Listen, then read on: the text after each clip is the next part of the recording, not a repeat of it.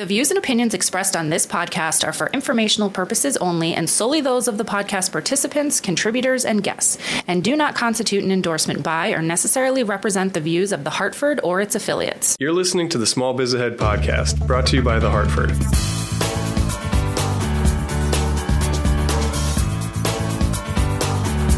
Welcome back to the Small Biz Ahead podcast. Gene, how are you today? I am doing fine, Elizabeth. Great. So today, Gene, we have a special guest here. I don't know if you've noticed that we have someone else in the studio with yes, us. I see him standing right here in front of me. Okay, his name is Tom Skypek, and he started a business called Gov Biz Connect. And this is a business that connects small businesses with government contracts. So, right after we hear from our sponsor, we're going to get right into it about how your small business can get into government contracting. Do you want to start a business but don't know how to leverage your skills and strengths? Small Biz Ahead has you covered. Our new ebook, Opportunity Knocks How to Find and Pursue a Business Idea That's Right for You, will help you determine the best markets for you to start a business in, how to set up a business based on your personality, and how to put your ideas into action with a solid business plan. Go to smallbizahead.com and click the link in the show notes to download your free copy today. Okay, we're back. Tom, can you tell us a little bit about your business? Sure, absolutely. Thanks for having me today. So, GovBizConnect is, is really a cloud based platform that connects small and large government contractors for, for teaming and joint venturing opportunities. One of the things a lot of folks don't know is that every year the federal government sets aside about 20% or $100 billion uh, in contracts for small businesses. And this creates an imperative for the large prime contractors to need to find the small companies and What's vice versa. What's a prime contractor? Sure. So, a prime contractor uh, is a company that uh, is the primary point of contact and primary executor of a government contractor. So you might think about Lockheed Martin as mm. generally a large prime contractor. Now they could be a subcontractor, but generally um, they're the, the primary accountable company okay. for executing the government work. Okay, so let's get into our question then. This is from Laureen. She does not give us her location. Okay. Um, so we can't stalk her She's online or anything. She's in an undisclosed location. okay, Laureen asks I run a small business that cleans linens for hotels and banquet halls. I have a competitor that gets government contracts for the same type of work.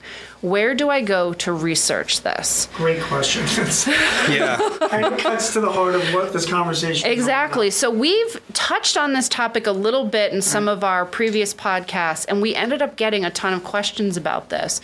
So Tom is actually my colleague who also works at the Hartford and runs small, um, sorry, runs, runs Connect on the side. So that's why we invited him on today to help us answer this question. So, Gene, why don't you take it away? So, so let's go with these questions right away. So, Tom, um, I'm a small business owner. I want to do business with the government.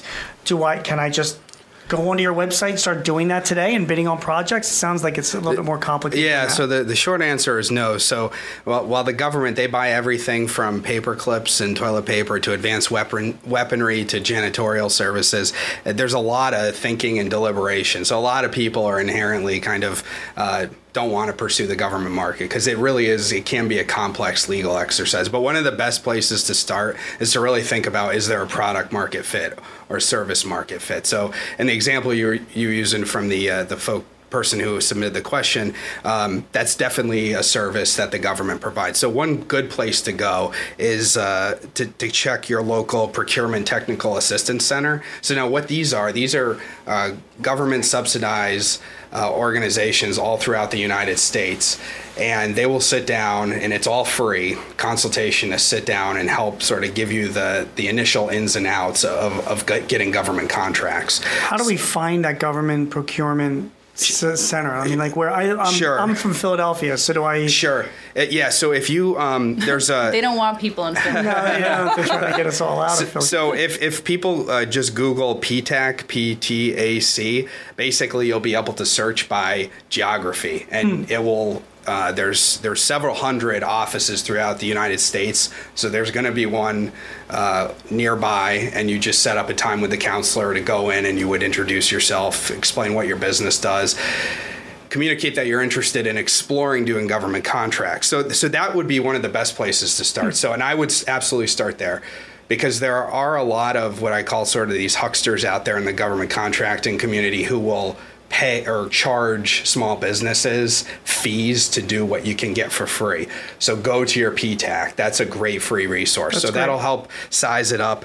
we'll Um, put that in the show notes. yeah, yeah, a- absolutely. But back to your, your original question. So that's sort of the first point is product market fit, talking with your PTAC.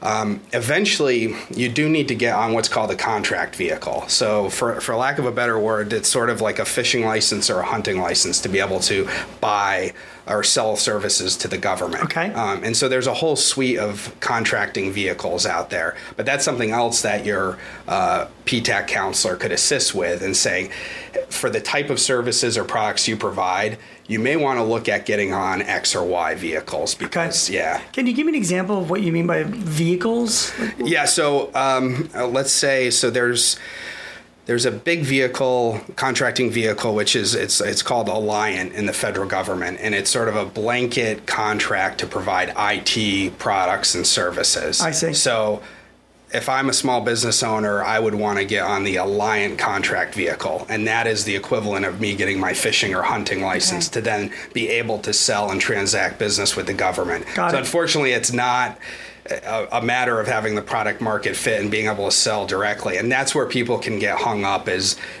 figuring out which contract vehicle is most appropriate. Does But- the government purposely make this complicated? or is this just the best way they know how to do it? Yeah, so I think so. There's some folks. There's a lot of different camps on here. There's a lot of opportunity to reform the acquisition process. There's a, realization increasingly that, especially these innovative firms, just do not want to do business with the government. There's just no appetite. They can make plenty of money just selling in the private sector, business to business. So going business to government doesn't make sense. So there are some programs out there that are trying to streamline and accelerate the process. Um, I think one of the things that's uh, uh, interesting is that the demographic shift that's happening right now. We have 10,000 baby boomers retiring every day. So you have a lot of these seasoned veterans that worked in acquisition. And so we're actually at a point where there's new blood coming in, the millennial group, who are thinking a little bit differently about acquisition. So I think we're kind of in a rare spot where this could happen, but it, it's going to require some changes in legislation. But the cultural piece, I do think we have an opportunity there. So Tom, let me so let me go back. So you said that um, I want to sell to the government, and uh, my firms say like um, I, I want to provide IT training.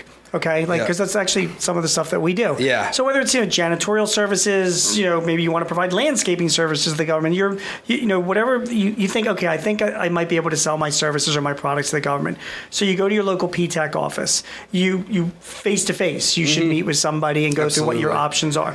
You then want to get on, um, get a recommendation to join some type of contracting vehicle. Yep. So in my case, like you had given, there's the, the government has a big blanket acquisition orders for IT services. So perhaps I can maybe get some opportunities there. Yeah. Um, what do I do next? Like, do I have to become like a certified government contractor? Do I have to take an exam? Do I have to fill Right. out applicate? Like, what? How? What do I do next? Sure, absolutely. So there are a whole suite of, of certifications. So so back sort of at the beginning of di- our discussion, I talked about the hundred billion, give or take, that's set aside each year for small government contractors. Right. There's that's further segmented into some goals. So, women owned businesses, veteran owned businesses, economically disadvantaged businesses. That's another area where your PTAC could potentially help you figure out. You, you get these certifications through the Small Business hmm. Administration. Some of them are self self certifications, but others are a little more rigorous. But that would be something that small businesses would want to take advantage of. And again, some of the common ones are women-owned businesses, Right, minority owned. uh, minority owned, Right. yeah. Um, and, and that's that's something again. The Small Business Administration. If you type in uh, small SBA certifications, you'll be able to get a nice overview uh, of all the flavors out there. So that's definitely something that any small business contemplating entering this market would want to do. So back to the person who en- entered the question, they would want to see which certifications could they Right. uh, claim because that's going to help differentiate them in position. So there's no certification for being a bald owned business, right? Because I would qualify for that. All the other ones, I would have no chance. Yeah, not yet, but yeah, you, Yeah. you never know these days. One other resource that's free that I wanted to mention is FedBizOpps. So uh, it's uh, F E D B I Z Z O P P S, and and it's not the most user friendly website, but every procurement, every it's it's a government run and It's every government uh, website. yeah, and every every solicitation contract that's issued over I think it's about twenty five thousand dollars has to go on that website. You can do some keyword searches. So again, this goes back to determining that product market fit. You could go in and you could type in janitorial services and just see who's buying. Yeah. And you would also be able to see what contract vehicle it's issued on. So it's a really good free resource. Now again, full disclosure, it the interface is kind of looks like it's from 1984, but it's it's functional and it will help make you smarter when you're making your judgment of whether this is right for your business. So going back to Laureen's question, how does Laureen determine ahead of time is if this is even worth doing? Like how does she make that determination like this is, I'm going to make enough money to make back the time and the hoops I might potentially have to jump through for this? Is there an easy way to do that? So it's probably a combination of the steps that that we've sort of been discussing to this point. So it would be going on FedBizOpps to see, okay, there's 30 contracts out there for for whatever it is her business does. The average Linen value cleaning. is linen mm-hmm. cleaning. The average contract value is 250k, et cetera, et cetera. So uh, she would need to do that cost benefit analysis and kind of understand size her market effectively within the government. So linen services looks like they contract out, you know, 15 million a year, whatever it is, Right. and how much she thinks she could potentially capture. But capture. don't you think she would? I mean, do you? So, you've been doing this for a bit. I mean, sometimes I get the feeling like the system is like rigged. You know, like if Lorene is going to go in and provide what linen cleaning is what she does, Yeah. and the contracts are out there. Tom, do you think like she's, she's going to run into like established companies that are already they already have had the contracts or they've already been selling to the government for years and you know have the relationships and have the whatever. I mean, it seems like such a daunting thing for a for a business to first get into. Absolutely, and so you certainly can't discount the personal relationships and the human dynamic. But sort of w- what we've been doing at GovBizConnect is trying to help these these companies because the best and quickest way for uh, uh, the linen company that wants to break into the business is to partner with an established company. So you could have very possibly a large prime contractor that provides a whole suite of services from let's say linen cleaning to janitorial services and within that contract the, the person who submitted the question could partner with that company and provide that service on that contract. So that's why teaming and partnering is so important for the small business because it helps them build their corporate resume essentially. Okay, so that brings us to your business. Can you just give us the background on how you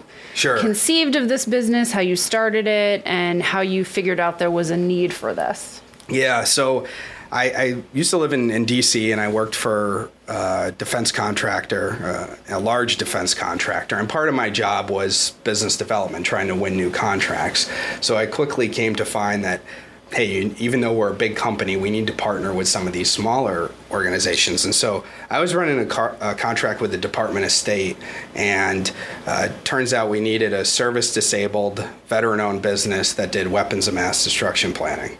So pretty specific. These, these don't grow on right. These don't grow on trees. And so even though me and my colleagues had had a network in this space, there was uh, the the contract vehicle was a unique one on which it was issued on, which basically meant that the relationships we had it, it didn't matter because those companies we, we couldn't we couldn't bid. So I was it was midnight. We were trying to get the proposal out, and we still couldn't find out who we're teaming with, which was critical and uh, we ended up googling.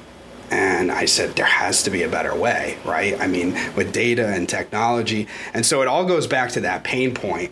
And i started asking around my colleagues in the company across the industry how do you find teaming partners? Is there an easy way? And everybody kind of echoed no this is a pain point but it's something that's it's a, it's a very niche sort of item but it is a really acute pain point for a lot of folks. So i said okay we're going to build this great database and we're going to overlay it with some social networking features. And so govbizconnect was born a couple years ago and we did a prototype a beta and we've been following the lean startup methodology with this idea of mm-hmm. spend as little money as possible to create something valuable test it. If your customers like it then you pl- place a bigger bet so we've been very, I'd say, fanatical about at each milestone getting a lot of feedback. Hmm. What do you like? What do you don't like? What do you want to see?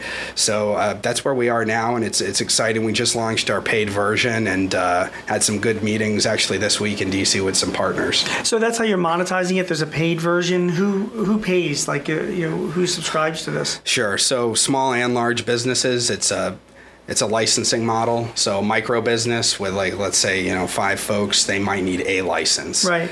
Um, larger firms could could need hundreds or even thousands potentially. So yeah, we have various pricing tiers, but it's it's companies right now. So uh, government contractors. Although at some point we do plan to to branch out and sell to the government as well because uh, they also need to be able to find good qualified companies to route those set asides to.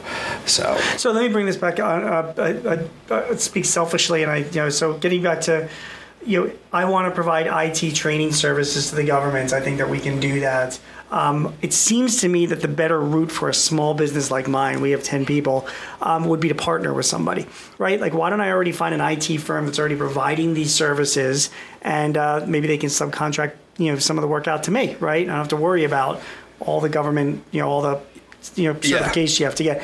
So I would come to GovBiz Connect to find that partner, wouldn't I? It's Correct. Yeah, that's our primary service is Yeah. facilitating because over a million companies are registered to actually do business with the government. Hmm. So even if you're the James Bond of networkers, Mm-hmm. you just you're not going to have visibility into all those potential partners. James Bond of networkers, so, so, so, so you can. And uh, the example I cited when I was at the State Department is really specific criteria. So, yeah, the GovBizConnect helps make those introductions uh, and facilitate. And we've got some great features in the pipeline where we're going to try and um, get into some uh, cultural pieces, employee engagement, because that's another thing. Companies might look good on paper, but there's more to that chemistry piece, and so that's something that we're actively working on solving. And I'm Just- assuming you don't really vet the companies that are on your database right now. It's just a database. So if I did reach out to partner with an IT firm, I don't even know if they're a good firm or if they're right. I mean, you haven't gotten to that stage right yet. yeah that we again we definitely have plans in the future to add some some additional due diligence Right. but yeah each company would want to certainly review are there any financial legal outstanding ri- risks that that should be considered because again company could be great from a technical execution capacity like they could be the best IT trainers in the world Mm-hmm. but um, maybe their back office is in shambles or there's an active litigation against them right so those are all the uh, sort of factors you want to consider when you're entering into a partnership as both a prime and a sub because you really are attached at the hip and your brand gets intertwined. Right. And if you do that right, it's incredibly powerful. But if it goes sideways, then not so much. I think it's important to remember that a lot of these companies that are doing business with the government, they've gone through all the hoops to get the ability to do business with the government, um, and they all no company is has unlimited resources. They're always looking for help.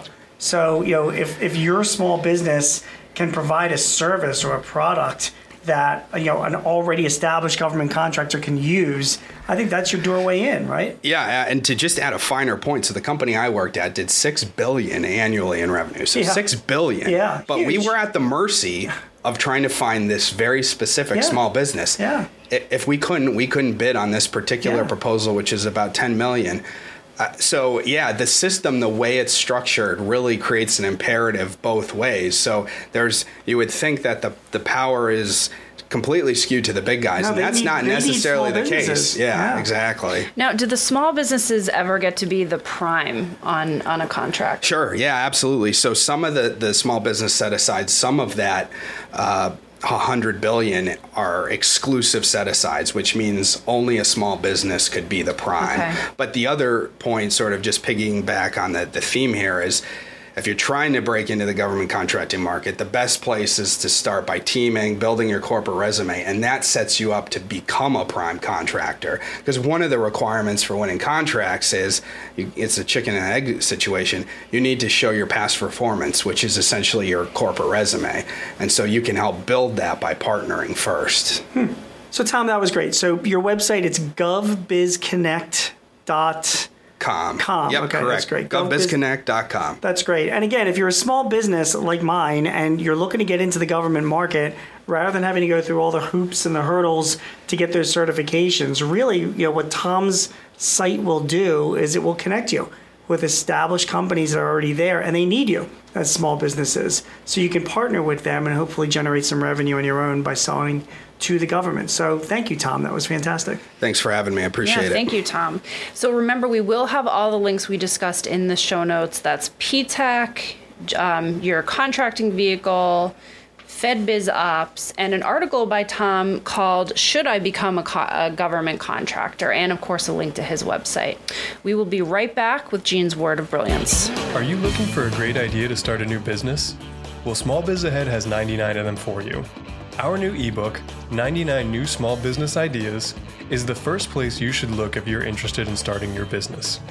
You'll learn about everything from business service industries that could lead to lucrative freelance work, emerging industries such as solar panel installation and professional blogging, and even tech industries that could turn into the next big thing.